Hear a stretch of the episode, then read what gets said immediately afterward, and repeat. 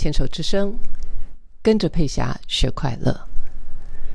刚才前面我有跟大家大概提到了一下，呃，即兴剧在我这一年对我的学习的影响。呃，这里面还有另外一个，我觉得是我们平常比较少从那个角度去看到，但呃，可以再跟大家解释一下，像像是。呃，我们通常看到即兴的演出，大概都是在音乐上。我如果从音乐的角度来说的话，你可能就比较能够有一些连接。如果你平常没有看过即兴剧啊，或者是即兴的训练的话，好，我们谈到我们在音乐上的呃演奏，即兴的演奏，第一个，它一定是要在自己的那个乐器里面。那个领域里面是，呃，一定是要是个好手，对吧？那能够自己在音乐上有一些些的，呃，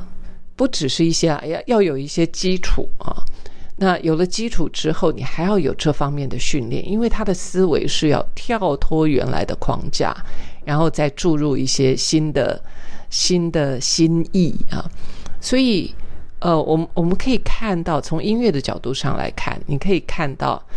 合作啊，就是合作这件事情是何等的重要。就是你可能会看到四五位乐手在台上，对不对？他们有一个框架，他还是有一个框架，这个框架就是游戏规则啊。不管你今天是 jazz 啦，不管你今天是什么样的 rhythm，什么样的。节奏，那有一定的大家，所以它是需要训练的，然后有一定的一个框架。那在那个框架里面，每一个乐手再去展现出自己独特的风格来。啊，那这里面有一个很重要的就是合作。在一般的演员啊，就是一般的演员里面，就是大家拿到剧本，然后背背台词，然后把。这个编剧希望演员演出来的那个角色内容、那个戏剧的走向啊，故事啊，演员就是说故事的人嘛，用他的演技来说那个故事，他呃进入某一个角色里面，然后把这个故事展现出来。OK，嗯，因此很多的演员的训练是，他就是嗯。剧本啊，剧本是一个非常重要的一个呃合作的一个指标。那即兴剧呢，它又更天马行空一点，因为每一个演员来的时候，他并不知道他将会有什么样的表现，他真的不知道他会在这里面贡献出来的会是什么。所以，呃，第一个即兴演员最。棒的就是只要现身，你你人只要出现，这个局就就成了啊！其实很多事情都是，只要你人出现了，这个局就可以开始一步一步的自己展现出来。接下来就是合作啊，因为你一个人在台上说，像我我这样子一个人在这个对着麦克风说话。是有它的难度的，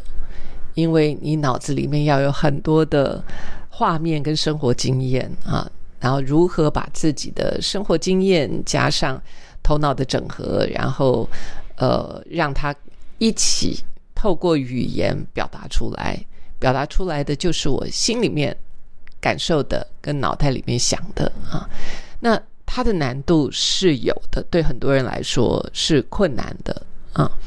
呃，包括我邀访的很多的朋友，他们如果说没有一个人坐在他面前跟他对话的话，那个那个呃不容易了啊！就是一个人自说自话这件事情不是一件容易的事，而且还要让自说自话变得有趣，这真的很不容易。那一旦是我们在谈到即兴演出的时候，就是两个人，他就是只要现身，人出现了，然后把他脑袋里面的东西丢出来，然后对方愿意跟你一搭一唱啊，就有一点点像我刚刚突然之间脑子里面就很多的 sports 就出来，很多的运动，我就我似乎我就看到了，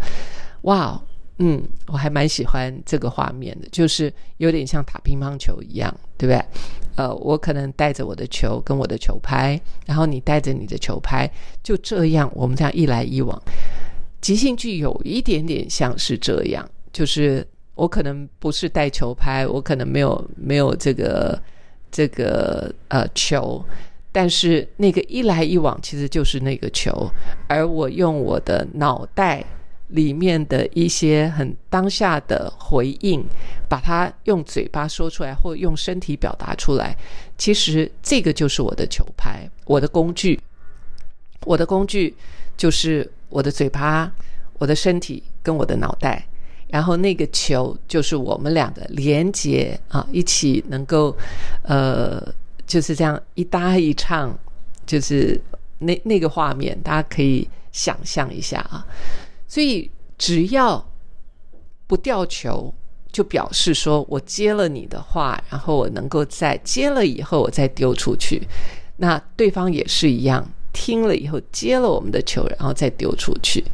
好像真的就是像一个运动 sports 一样。突然之间，呃，在跟大家聊着聊着，我好像对即兴有更多的认识了。它好像就是一个运动一样，好像打网球，好像打乒乓球，好像打羽毛球。怎么样用我的这个工具啊？球拍是工具，那我的工具就是我的语言。跟我的身体，因为在即兴玩家里面，有很多时候不只是语言，它还有很多我们身体上的表现啊，身体上的呈现。所以，身体的呈现、语言跟我们头脑里面思维的这些内容，都是我们这个运动可以跟对方来来回回一起去把这个运动啊呈现出来，然后它就可以很有趣。